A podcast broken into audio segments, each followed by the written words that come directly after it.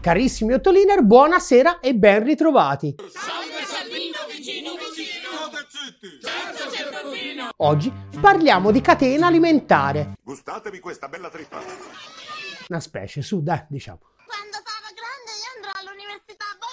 Perché oggi il re dava udienza ai sudditi. Il ministro dell'economia Bruno Le Maire e quello tedesco Robert Habeck sono atterrati stamattina a Washington. Proveranno a chiedere gentilmente a Sua Maestà se per caso c'è una minima possibilità che dopo aver distrutto definitivamente quel poco che rimaneva del progetto politico di un'Unione Europea a trazione franco-tedesca, sovrana e indipendente, può perlomeno evitare di trasformarli in succursali del terzo mondo anche dal punto di vista economico. La partita ovviamente è quella dei mega incentivi USA che si vanno ad aggiungere ai giganteschi vantaggi competitivi rappresentati dal costo dell'energia e dal dominio globale del dollaro. Con questo tris di assi, centinaia di funzionari USA sono da mesi in tour in Europa per convincere i campioni europei della greenwashing economy a lasciar perdere il decadente vecchio continente per rifarsi una vita di profitti a suon di sussidi nella terra delle opportunità. Delegazioni di Michigan, Georgia, Ohio e altri stati ancora stanno girando l'Europa in lungo e in largo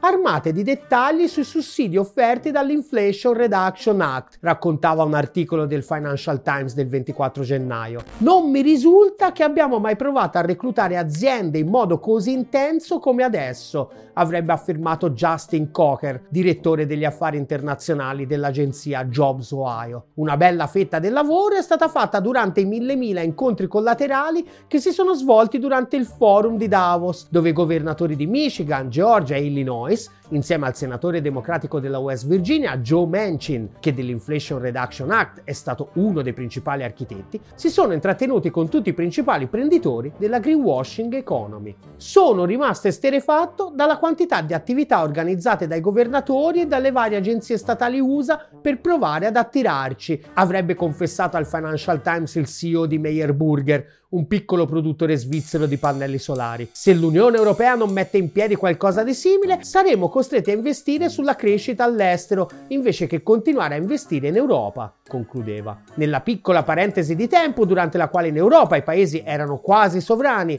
e c'era quella strana forma di governo della cosa pubblica nota col nome di democrazia moderna, gli stati sovrani mettevano in competizione tra loro le aziende per sfruttare le logiche della competizione a vantaggio di cittadini e consumatori. Oggi le aziende mettono in concorrenza tra loro gli stati per degnarli di andare a fare profitti a casa loro, per poi eludere il fisco e portarli in qualche paradiso fiscale. Tedeschi e francesi in ginocchio alla corte del Gran Re per chiedergli gentilmente se dopo avergli fatto aumentare il costo dell'energia di 10 volte e dopo avergli scaricato addosso il grosso dell'inflazione grazie alla dittatura del dollaro, ora evita di andare in lungo e largo a scippargli le aziende, fanno oggettivamente una certa tenerezza, ma dipende solo da che lato della catena alimentare li guardi. A Washington la Mary e Abeck ci sono andati soli soletti per garantirsi i loro diritti di vassallaggio. In pratica offrono agli USA l'accettazione supina del loro dominio e la capitolazione del progetto di integrazione economica europea in cambio della libertà di papparsi i pesci più piccoli che gli stanno attorno. E tra i pesci più piccoli il più appetitoso si chiama Giorgia, è una donna ed è cristiana.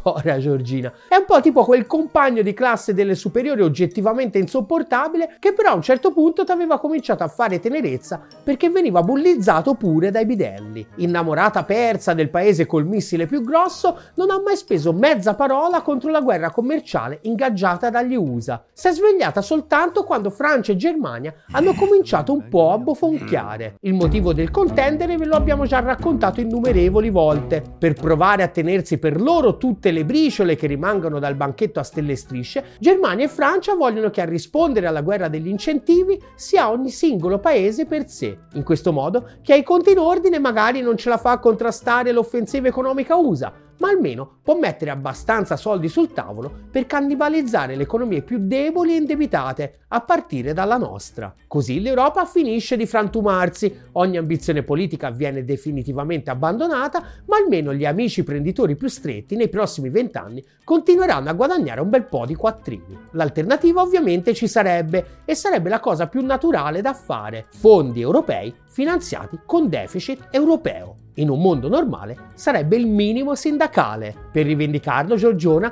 è pure andata a carponi fino a Berlino per provare a parlarne. Mi scusi, signor Scholz, come umano lei non è che potrebbe mettere una parolina buona anche per l'Italia. Non è andata benissimo, magari anche perché i presupposti non erano esattamente dei migliori. Tagesspiegel a un certo punto infatti si è ricordata di una vecchia intervista della Meloni sul Libero. Ho cercato di imparare il tedesco, aveva confessato, ma non ci sono riuscita sono allergica alla Germania anche sui libri. Durante la conferenza stampa allora gli hanno chiesto se fosse ancora allergica alla Germania e la risposta non è stata esattamente un figurone. Per quello che concerne il fatto che avrei detto che sono allergica alla Germania, francamente non ne ho, eh, diciamo, memoria, non, non, non so quando avrei detto questa cosa, ma non sempre quello che ho letto e che mi è stato attribuito corrispondeva a verità.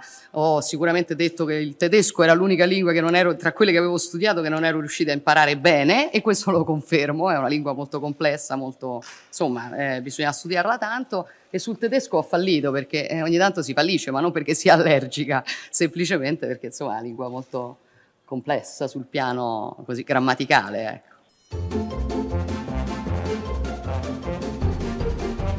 Oggettivamente la missione tedesca della Meloni non poteva essere più fallimentare, una serie di due di picche su tutta la linea, con un'unica eccezione. Abbiamo parlato spesso negli ultimi giorni del fantasmagorico progetto della Meloni di trasformare l'Italia in un hub energetico per tutta l'Europa. Un progetto molto ambizioso che si scontra però con una lunga serie di limiti e di ostacoli, a partire dalla sottomissione totale e organica di questo governo agli obiettivi dell'agenda geopolitica USA motivo per il quale, ad esempio, in Libia la Meloni ha visitato il governo fantoccio di Tripoli, ma non quello ben più influente di Haftar a Benghazi, sostenuto dalla Russia. Di fronte a questa palese dimostrazione di totale assenza di spina dorsale da parte del governo dei patrioti, la propaganda finto sovranista e filogovernativa aveva cercato di scaricare la responsabilità sulla Germania. Ce la faranno pagare attraverso la BCE! Si sono messi a starnazzare. Ovviamente era una gigantesca fregnaccia. La Germania ha tutto l'interesse affinché attraverso l'Italia si aprano altre prospettive di approvvigionamento. E infatti dalla missione berlinese è arrivato lo scontato semaforo verde su tutta la linea. Se rimarremo, come abbastanza probabile, comunque fermi all'incrocio, sarà esclusivamente perché il motore USA della nostra scalcinata macchina semplicemente non funziona. Sulla ben più concreta partita dei fondi europei invece non si poteva registrare sconfitta più sonora. D'altronde non è la prima volta che la Germania mette davanti il suo appetito nei confronti delle economie più deboli dell'Eurozona rispetto alla prospettiva concreta di creare un vero mercato unico continentale in grado di vedersela alla pari con USA e Cina. A questo giro però dobbiamo ammettere che pretendere possano vedere davvero nell'Italia di Giorgiona l'Iperatlantica un partner invece che una preda sarebbe un po' troppo. Il perché lo spiega in modo piuttosto chiaro e decisamente poco prudente un articolo pubblicato ormai oltre un mese fa dalla Heritage Foundation. La Heritage Foundation è probabilmente il principale think tank dell'estrema destra USA, già principale sponda ideologica della controrivoluzione neoliberista dell'amministrazione Reagan, supporter entusiasta del Tea Party, è stato il primo think tank mainstream a sostenere apertamente l'ascesa dell'alt-right di Donald Trump intriso di suprematismo bianco, ha combattuto a lungo affinché venisse annullato l'obbligo per i docenti delle superiori di insegnare agli alunni che il Ku Klux Klan era moralmente sbagliato. E su soddisfazione anche queste, insomma, diciamo. Nell'articolo salutano con entusiasmo la nomina a primo ministro di Giorgiona, la madre cristiana, che a loro detta potrebbe finalmente riuscire a spostare a destra le posizioni del Partito Popolare Europeo e saldarlo in un solo blocco con la famiglia del Partito dei Conservatori e dei Riformisti Europei, del quale la nostra Giorgia, orgoglio della nazione, è presidente e che tra le principali componenti ha i neofranchisti di Vox e i clerico-fascisti polacchi di diritto e giustizia. Questo nuovo blocco potrebbe marginalizzare il Partito dei Socialisti Europei, che, udite, udite, include forze politiche che hanno posizioni pro-Russia e pro-Cina. Ma di chi, ma di, ma di chi parla? Si capisce. Allora, allora, in primo luogo parla proprio di Olaf Scholz, che recentemente avrebbe rafforzato i legami di Berlino con Pechino e poi addirittura, questa è bella proprio, del Partito Democratico, reo di aver sostenuto il nefasto accordo nucleare con l'Iran e che negli ultimi anni ha avvicinato Roma alla Repubblica Popolare. Ma rifaccia il piacere! Lo so, fa ridere, però in realtà questa è la linea politica del principale partito della principale potenza economica e militare del pianeta e ora anche dell'Italia. Berlusconi che dava del comunista a Walter Veltroni e a Francesco Rutelli evidentemente non era abbastanza. Il nuovo blocco conservatore guidato dalla Meloni riuscirebbe a costruire una stabile collaborazione con la destra USA sulla base di alcuni fondamentali principi comuni. Lo scetticismo nei confronti del cambiamento climatico, la lotta all'ideologia del gender, le politiche migratorie e il raggiungimento della pace attraverso la forza e il supporto alla Nato. In questo senso, continua l'articolo, una delle prime iniziative della Meloni è stata rafforzare i legami con la Polonia, ma ancora più importante è l'obiettivo che la Meloni sta perseguendo con veemenza di abbandonare la soggezione italiana nei confronti dell'asse franco-tedesco e mettere Roma al centro di un nuovo network internazionale insieme agli Stati Uniti, la Polonia e la Gran Bretagna. Una botta di culo, bro. Secondo l'articolo, questa strategia è probabilmente la causa delle recenti irritazioni francesi e conclude Mentre a sinistra molti prevedevano che l'ascesa del populismo avrebbe minacciato la comunità transatlantica, i conservatori potrebbero essere il collante che legherà insieme lo spazio transatlantico. Basta che a questo quadretto idilliaco ci aggiungiamo la new entry del Giappone negazionista e razzista che finalmente si riarma di tutto punto ed ecco esattamente spiegato senza tanti fronzoli il progetto politico che come Ottolina TV proviamo a illustrarvi da mesi, tra un insulto di un progressista per Zelensky e per la condanna del genocidio contro gli uiguri e l'altro. In questa partita epocale, cercare la sponda dei democratici e dei progressisti, completamente subalterni ai piani imperiali USA, potrebbe essere totalmente velleitario. Molto meglio piuttosto parlare al portafoglio della gente che di queste ridicole sovrastrutture ideologiche se ne strasbatte totalmente i co- Non si possono dire parolacce. Te lo vieto assolutamente e mi scuso con il pubblico. E provare a fargli capire che chi ha il governo oggettivamente ha scelto la squadra perdente. Nonostante il frastuono della destra reazionaria alla pane bianco e alla galli della loggia, la Cina è uscita dall'ennesimo pantano immaginario della fine della strategia zero Covid meglio e più velocemente di ogni più rosea aspettativa. E non lo diciamo noi che ovviamente siamo pagati direttamente da Xi in reni freschi e spiantati con le mani nei campi di concentramento degli uiguri, ma l'Economist, l'ultra rapida ripresa economica della Cina, titolava un paio di giorni fa. A chi invece ha deciso di fare da collante dello spazio transatlantico sembra essere andata un po' peggio. La Gran Bretagna sta molto peggio di quanto non sia disposta ad ammettere, titolava Foreign Policy il 3 febbraio. Gli stipendi medi reali sono più bassi di 18 anni fa, raccontava l'articolo. È il paese sviluppato con in assoluto il sistema di welfare messo peggio, continuava. E i giovani britannici devono pagare molto di più in tasse di quanto non riceveranno mai indietro in termini di pensioni e altri benefici. Ma non è ancora finita. C'è anche una crisi abitativa senza precedenti. La sanità è al collasso ed è l'unico paese in Europa che soffre di un calo dell'aspettativa di vita. E ancora, gli investimenti delle imprese sono a livello più basso nel G7 e il deficit commerciale è sempre più grande e sempre più irreversibile. Insomma, se la passano benino. Allora mi chiedo, perché menarla all'infinito con cose astratte come la pace, la fratellanza tra i popoli, l'uguaglianza, che dopo decenni di promesse non mantenute alla gente gli fanno venire l'orticaria solo a sentirle pronunciare? Piuttosto, dati alla mano, possiamo spiegare anche al più menefreghista dei nostri concittadini che a chiedergli di stare dalla parte giusta della storia è il suo portafoglio. Contro la retorica irritante della sinistra delle ZL e contro il delirio ideologico dell'alt-right che ci condanna alla miseria in nome della lotta all'ideologia del gender e al gretinismo, abbiamo bisogno come il pane di un media che parla degli interessi concreti del 99%. Aiutaci a costruirlo. Aderisci alla campagna di sottoscrizione di Ottolina TV su GoFundMe e su PayPal. E chi non aderisce è Giorgia Meloni. Non ti permettere mai più, mai più, ok? mai più! Va bene! Mai più! Ottolina TV. Comunque vada, sarà successo. Carissimi Ottoliner, buonasera e ben ritrovati. Buongiorno. Buongiorno una sega. Oggi parliamo di un fenomeno biologico che ha messo in allerta tutta la comunità scientifica. Anche le pulci hanno la tosse, infatti è un antico proverbio e significa che anche le persone poco degne di nota vogliono stare al centro dell'attenzione, non curandosi del giudizio che hanno gli altri di loro e del peso che si dà alle loro parole. Il problema oggi però è che alle parole delle pulci si è cominciato a dare peso e come. Un esempio da manuale è lo scontro a cui abbiamo assistito tra il premio Pulitzer Seymour Hersh e David Puente di Open, che fa già ridere così. Se non fosse che nello strano mondo alla rovescia in cui viviamo, la parola della pulce in questione è stata considerata sufficiente per oscurare la notizia del Pulitzer. Come tutti saprete, infatti, Seymour Hersh ormai 12 giorni fa ha pubblicato sul suo profilo Substack, inaugurato ad hoc per l'occasione,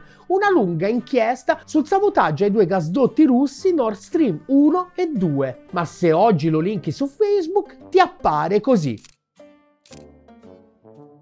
Informazioni false controllo eseguito da fact checker indipendenti. Sottolineiamo, non è che c'è scritto che magari manca il contesto o che pure è stato contestato e quindi si suggeriscono altri link per approfondire. No, no, c'è proprio scritto duro e puro informazioni false. Per scoprire in base a cosa, basta cliccare sul pulsante scopri ed ecco che appare il link all'articolo dei fact checker indipendenti, che però è solo uno, appunto David Puente, il pupillo di Chicco Mentana, il gota del giornalismo, diciamo.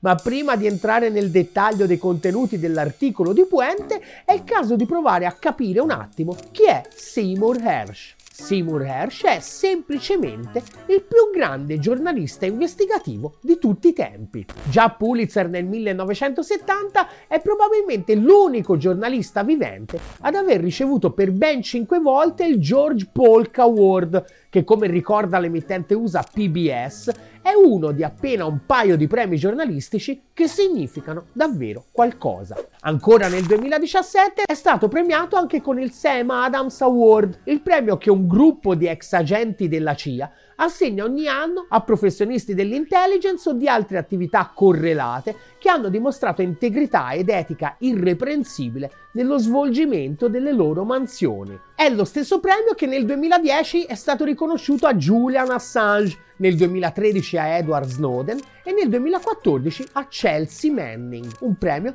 particolarmente significativo per due ragioni. La prima è che dimostra il rispetto che un pezzo importante dell'apparato di sicurezza USA tributa ad Hersh. La seconda è che il premio gli è stato riconosciuto per le inchieste relative all'utilizzo di armi chimiche in Siria. Le stesse inchieste citate anche da Puente per dimostrare come Hersh non sia nuovo in realtà attirare sfondoni. Min che cazzo ne sanno gli ex agenti CIA? Come ricorda Puente, infatti nel 2017 venne ampiamente contestato, in particolare da Bellingcat e dal Guardian, per le infondate affermazioni sull'attacco chimico di Khan Sheikhoun del 4 aprile 2017 in Siria. La vicenda è decisamente complessa e richiederebbe un mega pippone a parte. No, God! No, God, please, no! Anche perché in realtà ad essere contestata da Bellingcat e dal Guardian non è solo la ricostruzione che Hersh ha fatto del disastro di Khan Sheikhoun, anche degli altri supposti utilizzi di armi chimiche da parte del regime di Assad a partire dal 2013. Buona parte delle considerazioni fatte da Hersh nelle sue inchieste sull'utilizzo del sarin da parte delle truppe di Assad si basa infatti sugli studi condotti dal professore in pensione dell'MIT Theodore Postol,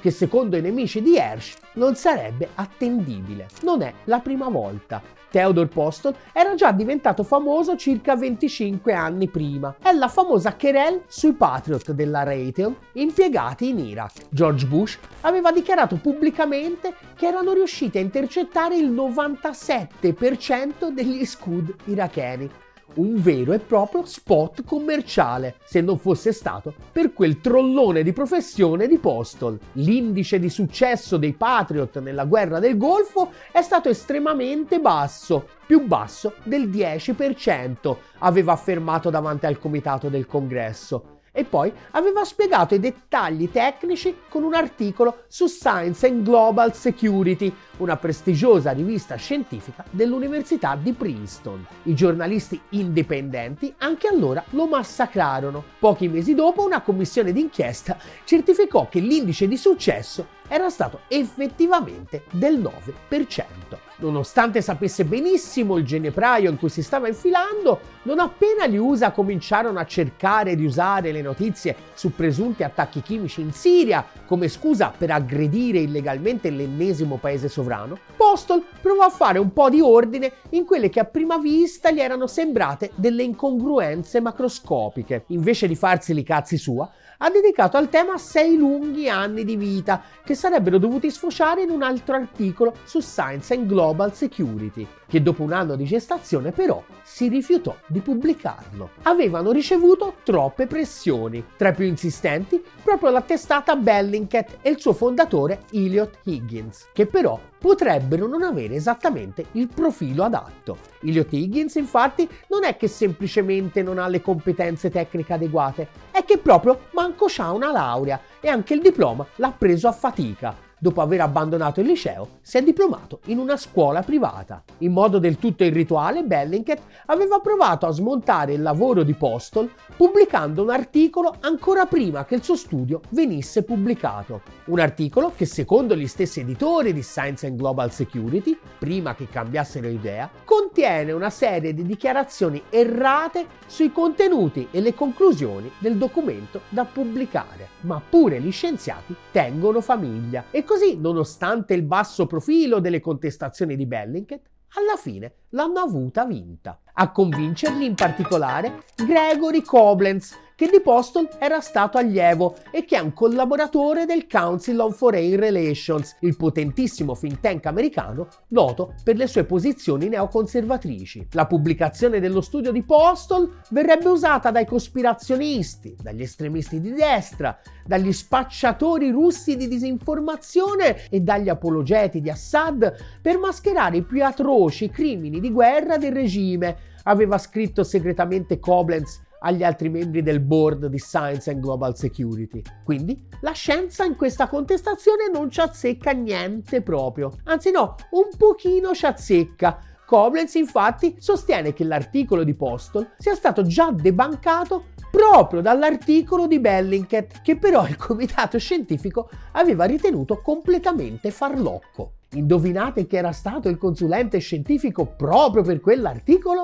Ma proprio Koblenz! Insomma, una polemica decisamente poco fondata che infatti non ha convinto gli ex agenti CIA in pensione. D'altronde sapevano bene con chi avevano a che fare. Il nome di Seymour Hersh entra nel pantheon del grande giornalismo ormai nel lontano 1969, quando da giornalista indipendente, nonostante le porte chiuse di tutti i principali media mainstream, riesce a far arrivare al grande pubblico la vera storia del massacro di My Lai, quando le forze armate del mondo libero trucidarono a sangue freddo oltre 500 civili inermi, in gran parte donne, anziani e bambini. Sul caso aveva già investigato Colin Powell, all'epoca maggiore dell'esercito, che aveva chiuso l'indagine affermando che, a diretta refutazione di quanto ritratto, c'è il fatto che le relazioni tra soldati americani e popolazione vietnamita sono eccellenti. Ma che cazzo? Ma che emozione! Non a caso, 35 anni dopo venne scelto per la sceneggiata della fialetta delle armi chimiche di Saddam.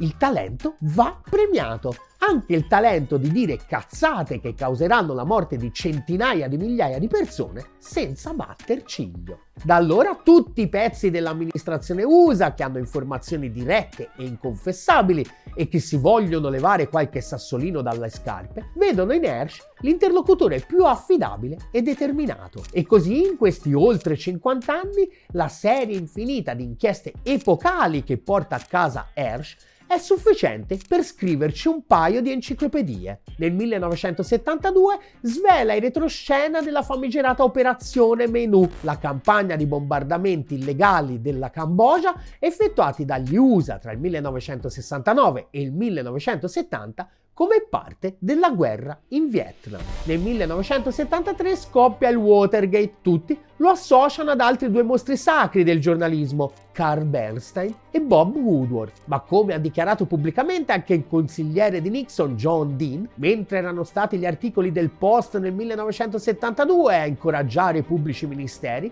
i pezzi più devastanti che arrivarono più vicini alla verità furono quelli di Hersh nel 1973 e nel 74. Sempre nel 74, grazie ai suggerimenti di fonti interne alla CIA, comincia a lavorare alla storia del progetto Azorian, la mega operazione da oltre 4 miliardi di dollari per il recupero di un sottomarino sovietico dai fondali del Pacifico. La storia era pronta per febbraio del 74, venne pubblicata nel marzo del 75. Hersh aveva concordato con l'allora direttore della CIA William Colby che svelarla prima avrebbe potuto scatenare un incidente internazionale. Seymour Hersh sa esattamente quando la verità può fare dei danni. Le sue fonti lo sanno e per questo da 50 anni continuano a dirgli quello che non direbbero mai a un David Puente o a un Elliot Higgins qualsiasi. Sempre nel 74 scrive anche la bellezza di 27 articoli che legano inequivocabilmente gli USA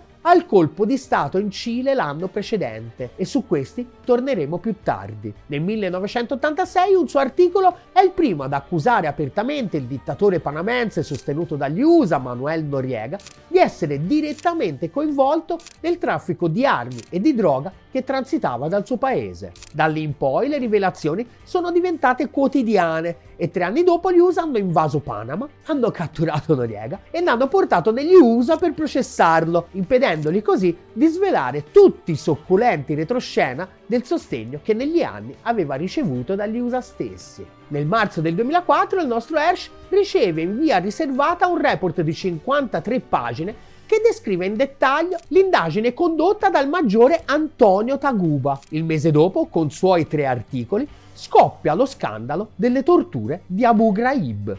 E io ancora mi chiedo, ma perché mai l'avranno dati proprio a lui quei documenti e non, che so, a chi commentana misteri del giornalismo d'assalto? In tutta questa gigantesca serie di scoop, probabilmente senza pari, Simon Rash fondamentalmente si è sempre basato su una singola cosa, fonti confidenziali, rimaste rigorosamente anonime. E come si fa a sapere se ha detto una cazzata? È difficile, se non addirittura impossibile. Principalmente è una questione di fiducia e qui la faccenda si fa complicata. Per 50 anni Hersh ha pubblicato su testate prestigiose. Quando nel 2003 chiesero all'allora editore di Hersh, al New Yorker David Remnick, che tra l'altro è un altro premio Pulitzer, una riflessione sull'utilizzo smodato da parte di Hersh di fonti anonime, la risposta fu: conosco ogni singola fonte che c'è nei suoi pezzi, ogni ufficiale dell'intelligence in pensione, ogni generale con motivo di sapere, dico chi è?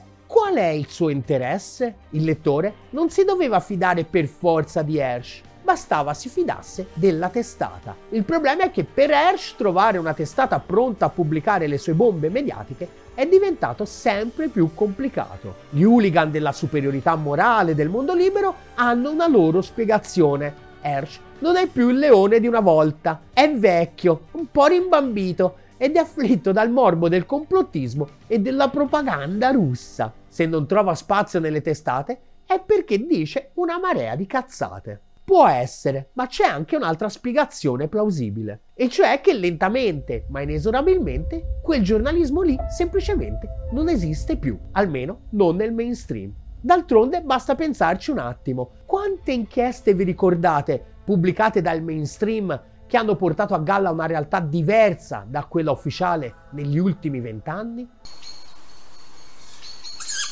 Io, sinceramente, pochine. Molto più frequenti piuttosto sono diventate le inchieste in stile Bellingcat, che la realtà ufficiale la supportano. I giornalisti sulla breccia dei nostri anni sono appunto i David Puente o gli Jacopo Jacoboni. La loro missione non è fare il cane da guardia contro il potere, ma il cane da combattimento per il potere. Con il suo articolo su Open però va riconosciuto Puente non si limita, come hanno fatto in tanti, a criticare il fatto che l'ultima inchiesta di Hersh si fonda essenzialmente su un'unica fonte anonima. È voluto entrare nel merito. Come scrive Puente, infatti, il giornalista riporta diversi dettagli che gli avrebbe fornito questa fonte anonima, ma questi risultano del tutto errati. Il primo dettaglio errato riguarderebbe la presenza o meno in quel luogo preciso, in quel momento preciso, delle imbarcazioni dalle quali sarebbero partite le operazioni dei sommozzatori per piazzare l'esplosivo. Secondo Puente, la ricostruzione di Hersh non regge la prova dei fatti. Come ha fatto a scoprirlo? Ma su Google, ovviamente. Cosa altro potrebbe mai servire a un brillante debunker al giorno d'oggi? Cioè, non è esattamente Google, diciamo, ma una specie. Funziona allo stesso modo. La pistola fumante, infatti, sarebbe un thread Twitter di un ragazzetto mai sentito che fa vedere con un paio di screenshot che le navi di cui parla Hersh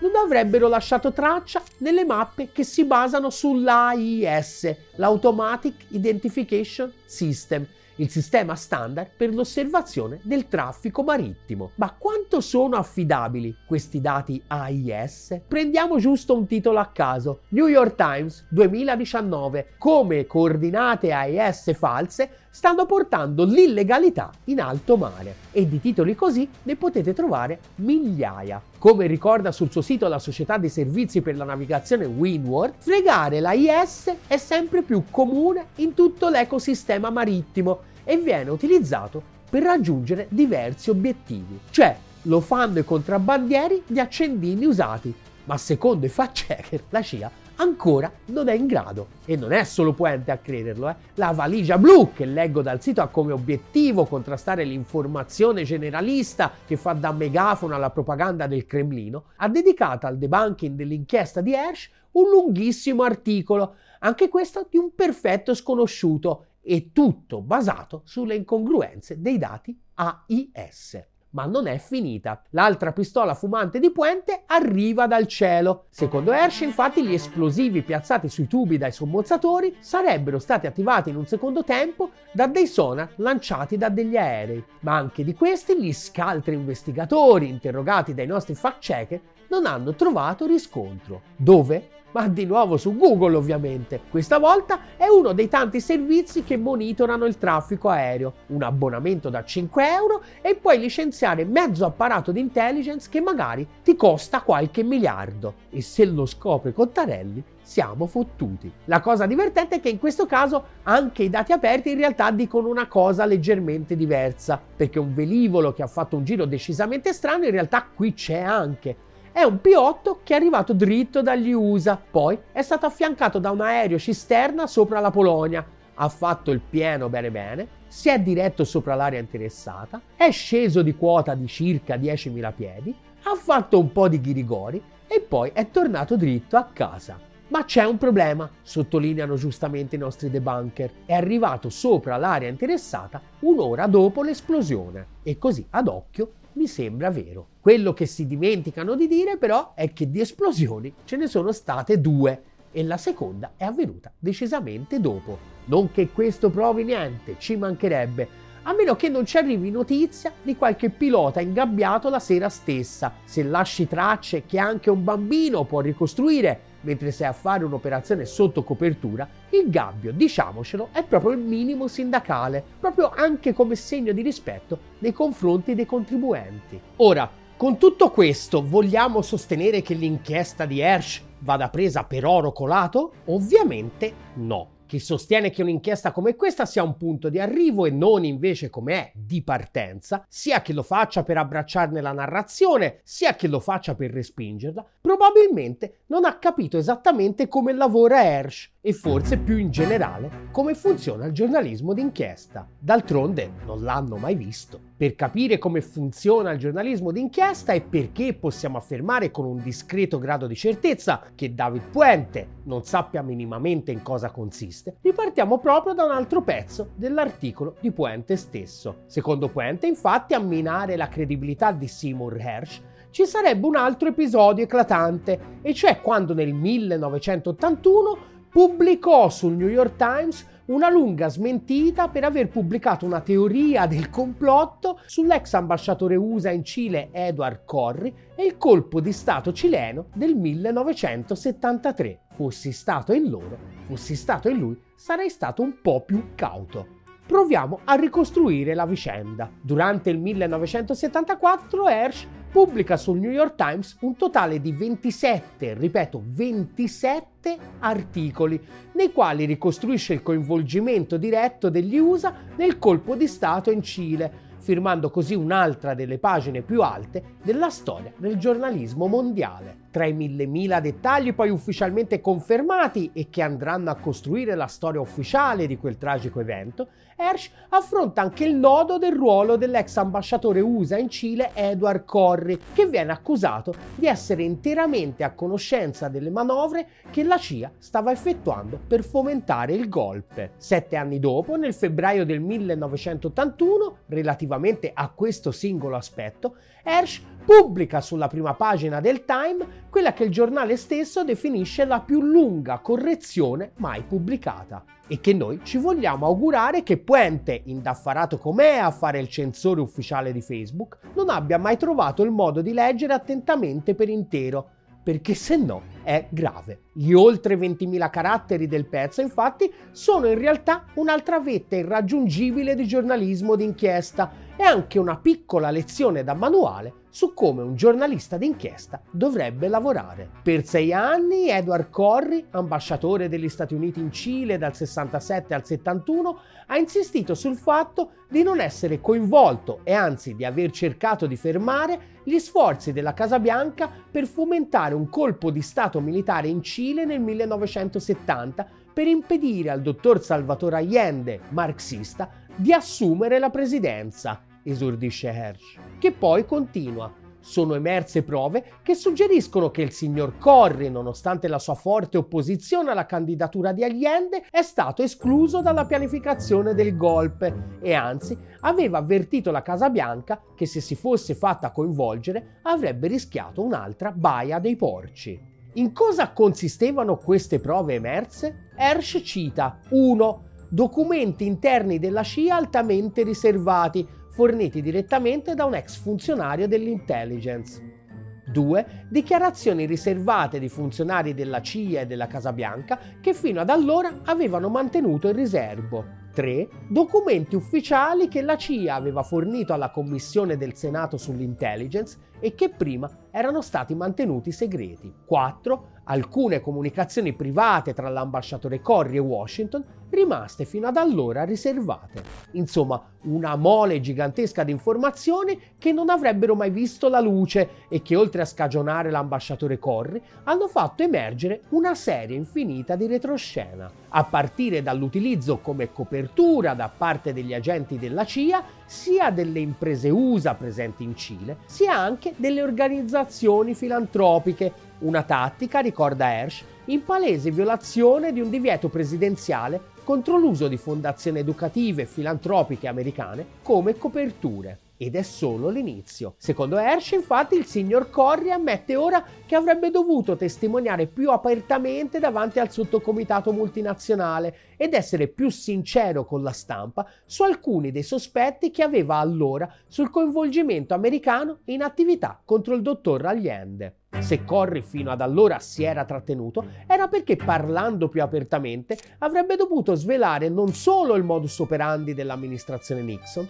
ma anche di quella precedente, l'amministrazione Kennedy, alla quale era rimasto fedele e che a questo punto veniva completamente sputtanata. Grazie alle nuove rivelazioni, infatti, si è potuto appurare che l'amministrazione Kennedy aveva contribuito alla campagna elettorale del 64 di Eduardo Frei contro Allende per un ammontare di 20 milioni di dollari di allora, e cioè circa 200 milioni attuali, invece dei tre emersi fino ad allora. Fatta la proporzione con il PIL, è come se qualcuno oggi desse a un partito italiano circa 6 miliardi per la campagna elettorale. Si è potuto inoltre appurare che l'amministrazione Kennedy utilizzava sistematicamente le corporation USA per corrompere i funzionari locali e trasformarli in oppositori di Allende. Insomma, dando voce a pezzi dell'establishment USA che attribuivano all'ambasciatore Cori un ruolo nel golpe che poi si è dimostrato non avere, Hersh ha obbligato Corri stesso e altri pezzi dello Stato che stavano dalla sua parte a svelare una lunghissima serie di informazioni che altrimenti non sarebbero mai emerse, dando così un contributo fondamentale alla ricostruzione della verità. Quando il Puente o la Bellingcat di turno faranno altrettanto, state certi che glielo riconosceremo senza esitazioni. Quello che dovremmo pretendere che succeda dopo l'ennesima bellissima inchiesta di Hersh sul sabotaggio dei due Nord Stream è esattamente questo, che si faccia chiarezza e che se ci sono le prove per smentire la narrazione di Hersh, e noi non abbiamo dubbi che ve ne siano, si tirino fuori, mentre magari, in ossequio al modello di società della quale Puente e Bellingcat si ergono a paladini, il loro lavoro viene sostituito da degli efficientissimi algoritmi di intelligenza artificiale, che se si tratta semplicemente di incrociare dati pubblicamente disponibili, funzionano meglio e costano pure meno. Contro l'algoritmo del pensiero unico suprematista e neoliberale, a noi invece serve come il pane una bella overdose di pensiero critico e un media che dia voce al 99%. Aiutaci a costruirlo. Aderisci alla campagna di sottoscrizione di Ottolina TV su GoFundMe e su PayPal. E chi non aderisce è David Puente. Ottolina TV, comunque vada, sarà successo. Una sorpresa di nome Ellie, titola Repubblica. Schlein a valanga, il PD volta pagina, rilancia la stampa, che annuncia una piccola grande rivoluzione. Perché insieme abbiamo fatto una piccola grande rivoluzione. Tanto ormai, come ci aveva giustamente sottolineato il nostro amico Enzo Traverso in una diretta di qualche mese fa, si parla di rivoluzione anche tutte le volte che Apple lancia l'ennesimo nuovo modello di iPhone identico al precedente. L'iPhone 4 è molto più che un iPhone 3. Eh, non sono mai stato un matematico, ma credo che 4 sia più di 3. Cazzo. Un risultato, diciamo, che a noi ha spezzato il cuore. Come abbiamo commentato subito a freddo, infatti, Ottolina TV rinnova il suo sostegno al compagno Bonaccini contro questa deriva massimalista. Il PD deve continuare ad essere la casa di tutti gli abitanti delle ZTL e non solo di quelli che a 50 anni si fanno ancora le canne e ascoltano i Modena City Ramblers. Battute sceme a parte, comunque, inutile nascondere che il risultato delle primarie a noi di Ottolina TV ci ha colto totalmente alla sprovvista. Oh mio Dio! Ok, tutti calmi! Mantenete la calma! Più e più volte nei mesi scorsi avevamo dato per scontata una vittoria e neanche risicata di Bonaccini, analisi che poi era stata confortata dai risultati delle votazioni della settimana scorsa, quando a esprimersi erano stati gli iscritti al partito, con Bonaccini che aveva raccolto quasi il doppio dei consensi dell'avversaria. Cosa è cambiato? Nelle ultime settimane si sono moltiplicati gli appelli e le dichiarazioni di voto per la Schlein da parte di gente che il PD non lo vota ormai da anni e che anzi non perde occasione per dirne peste e corna, ma sono screzi tra fidanzatini. La vittoria della Schlein infatti è stata una specie di grande girotondo di morettiana memoria, uno scatto d'orgoglio della sinistra delle ZTL. D'altronde, per contendere la segreteria del PD non è che servano chissà che masse oceaniche. Secondo i dati forniti dal PD, infatti, si sono recati ai gazebo in 1,3 milioni che rispetto ai numeri a cui ci hanno abituato le ultime tornate elettorali rappresentano indubbiamente un traguardo significativo, ma sono comunque oltre 300.000 votanti in meno rispetto alle primarie di 4 anni fa e soprattutto sono un'inezia rispetto agli oltre 3 milioni di partecipanti nel 2009 e addirittura ai 3,5 milioni del 2007. Insomma, esattamente come alle scorse politiche, in questa era di disaffezione generalizzata, per portare a casa un risultato significativo non c'è bisogno di masse oceaniche bastano minoranze compatte e per mobilitarle non c'è bisogno che in ballo ci sia qualcosa di concreto. Quel che rimane delle vecchie ideologie, per quanto minoritarie, basta e avanza. Alle politiche è stato determinante l'odio per il complotto giudo-plutaico-massonico delle elite globaliste progressiste. Ah! Un giudeo nel nostro giardino! Com'è che il mio spavento ebrei non ha funzionato?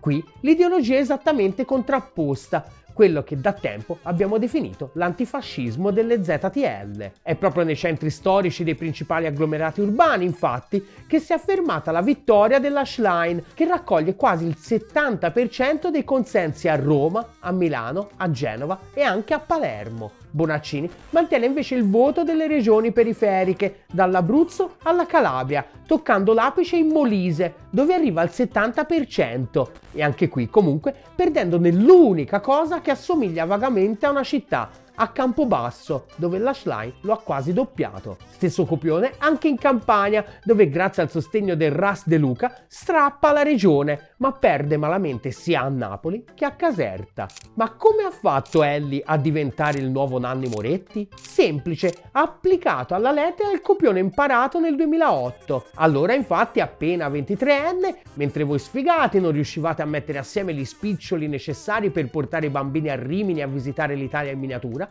la ragazza di Lugano si faceva le ossa come volontaria nella più grande manifestazione della storia della fufologia sinistrorza, le primarie di Obama negli USA un evento che gli ha cambiato la vita. Durante quell'occasione, Ellie, la poliamorosa, infatti, ha toccato con mano quante poche pretese avesse ormai l'elettorato progressista. Basta raccontargli una storiellina. Il primo presidente afroamericano, la prima leader donna della perisinistra, che poi intendiamoci in questi tempi oscuri di arretramento culturale generalizzato, a mio modestissimo parere, sono di per sé anche cose positive meramente simboliche ma positive. Fa solo tristezza che diventino sostitutive della politica, invece che semplicemente aggiuntive come dovrebbe. La narrazione comunque va ben oltre questi aspetti. Proprio come Obama, la Schlein infatti si fa portatrice di una narrazione progressista a tutto tondo e che nel frattempo è pure maturata parecchio, bisogna ammetterlo. Se appena tre anni fa, infatti, la piattaforma programmatica della Schlein tra parità di genere, sardine, Fridays for Future, Pride e questione migranti sembrava quasi una consapevole caricatura della sinistra più europea, boldrina e poverofobica, le tre parole chiave della candidatura alle primarie a questo giro erano decisamente più consistenti: diseguaglianza, clima, precarietà D'altronde è esattamente quello che gli aveva insegnato Obama, che sul piatto aveva messo due temi tutt'altro che marginali e petalosi, accesso più o meno universale al sistema sanitario e intervento dello Stato in economia. Nonostante alcuni aspetti positivi non trascurabili, alla fine si sono tradotti sostanzialmente in un gigantesco trasferimento di ricchezza pubblica nelle casse della grande finanza, con le assicurazioni private che non hanno mai guadagnato guadagnato così tanto come dall'Obamacare e le grandi corporation private messe in ginocchio dalla crisi finanziaria che si sono rifatte il vestito da festa con gli aiuti di Stato dell'amministrazione Obama che hanno rappresentato uno dei più grandi episodi di socializzazione delle perdite mai visti. E nel frattempo, nonostante la narrazione ambientalista, gli USA vivevano pure l'era dell'oro del fracking e del gas di scisto, un vero e proprio trionfo dell'ipocrisia via liberaloide, più ambiziosi si fanno gli annunci, più contraddittori sono i risultati. Ma dove proprio né Ellie né Obama hanno fatto nemmeno finta di poter rappresentare un passo avanti rispetto al business as usual, sono le politiche imperiali del suprematismo occidentale. Acre e Arci avevano proposto di esporre bandiere della pace ai seggi per le primarie Dem. Alle bandiere della pace ai gazebo chiediamo ai nostri militanti di affiancare quella dell'Ucraina e simboleggiare l'impegno della comunità democratica a sostegno di ogni iniziativa di pace e sempre dalla parte dell'aggredito, aveva ribadito Enrico Letta. E così fu. E così la partecipazione alle primarie Dem della sinistra diffusa si è trasformata nella solita ostentazione del doppio standard suprematista contro il quale la Schlein in questo anno di guerra non ha mai speso mezza parola, ovviamente sempre in nome della pace. Proprio come il suo ispiratore, che nel 2009 veniva premiato addirittura con il Nobel, mentre l'utilizzo illegale dei droni per gli assassini mirati diventava lo standard e poco prima di cogliere al volo l'occasione delle primavere arabe per lanciare due guerre di aggressione belle e buone, in un'epoca dove però tutta questa enfasi su chi è l'aggressore e chi l'ha aggredito purtroppo ancora non andava molto di moda. Fatta la tara a tutte le false aspettative che la vittoria della Schlein sembra scatenare nel popolo progressista benestante alla ricerca di un improbabile happy end all'era del declino delle democrazie occidentali, se alla lunga a prevalere saranno le luci o le ombre ce lo dirà soltanto il tempo e forse neanche tanto chiaramente. Il motivo per cui provocatoriamente noi di Ottolina abbiamo giocato a tifare Bonaccini è piuttosto semplice. Un PD a guida Bonaccini, totalmente macronizzato, avrebbe probabilmente spinto la sinistra girotonda ad abbandonare definitivamente la nave maestra del centro-sinistra con ogni mezzo necessario, aprendo anche da noi, proprio come in Francia, una possibile OPA in pieno stile Mélenchon. Questa prospettiva si basa sostanzialmente su una valutazione blandamente ottimista delle potenzialità dei 5 Stelle a guida Conte, che per quanto pieni zeppi di contraddizioni, continuano ad avere un aspetto fondamentale che li rende diversi dalle perisinistre tradizionali. Non odiano i poveri e non sono odiati dai poveri, come appunto la France Insoumise di Mélenchon, che ha le sue roccaforti più solide proprio nel sottoproletariato urbano. Ottimismo che però non tutti gli ottoliner condividono, anzi c'è anche chi sostiene che anche i 5 Stelle di Conte in realtà non siano riformabili e che la lotta per l'egemonia, anche in questo caso, sia del tutto velleitaria. Da questo punto di vista la vittoria della Schlein sarebbe positiva. I 5 Stelle, consolidando la partnership col nuovo PD, sostanzialmente si suiciderebbero, lasciando a sinistra un vuoto contendibile. Un'altra analisi non del tutto campata in aria, diciamo. Ovviamente invece sui girotondini che invece vedono direttamente nel nuovo campo largo tra Dem, Guida Schlein e Sinistrati 5 Stelle il sol dell'avvenire, manco ci esprimiamo che se no eravamo propaganda live e non Ottolina TV. Tra l'altro, oltre che una prospettiva politica di per sé poco allettante, potrebbe anche non realizzarsi così facilmente. Come sottolinea il nostro amico Maurizio Ribechini, infatti, la Schlein sarà una segretaria di minoranza, con solo il 35% dei delegati dalla sua parte. E anche in questo 35% una bella fetta non sono esattamente suoi fedelissimi, perché oltre che della Schlein questa è anche una vittoria di Franceschini, l'ennesima. A parte quando si è candidato direttamente, Franceschini infatti su sei primarie a cui ha partecipato ne ha vinte 5, come ha commentato il mitico Gianfranco Rotondi, ritwittando il messaggio trionfalistico di Franceschini, i democristiani non sbagliano mai e ora controllano una quota importante di delegati e non è detto che siano tutti intenti a costruire ponti coi grillini. Come ricorda Ribechini, lo scorso 3 luglio, due settimane prima della crisi di governo, fu proprio Franceschini, il primo in assoluto, a evocare la rottura dell'alleanza col Movimento 5 Stelle, che a quel giorno ancora mai nessuno aveva paventato. Se rompe col governo non andremo insieme alle elezioni, dichiarò. E così fu. Prima di dire che da oggi sia più facile un'alleanza progressista, conclude Ribechini, ci andrei coi piedi di piombo. Comunque vada, un piccolo motivo per rallegrarsi c'è già. Vedere i turborenziani perdere fortifica sempre il cuore e lo spirito. Per chi non si accontenta, più che assistere da spettatori a queste alchimie della politica politicante, un compito chiaro ce l'abbiamo già. Costruire il primo media che invece che ai ben pensanti delle ZTL dia voce al 99%. Per farlo, dal momento che al contrario della L nazionale non abbiamo l'endorsement di Fabio Fazio o degli opinion maker dei giovani tipo Vice, Wired o Fanpage, abbiamo bisogno del tuo sostegno. Aderisci alla campagna di sottoscrizione di Ottolina TV su GoFundMe e su PayPal. E chi non aderisce è Ellie Schlein.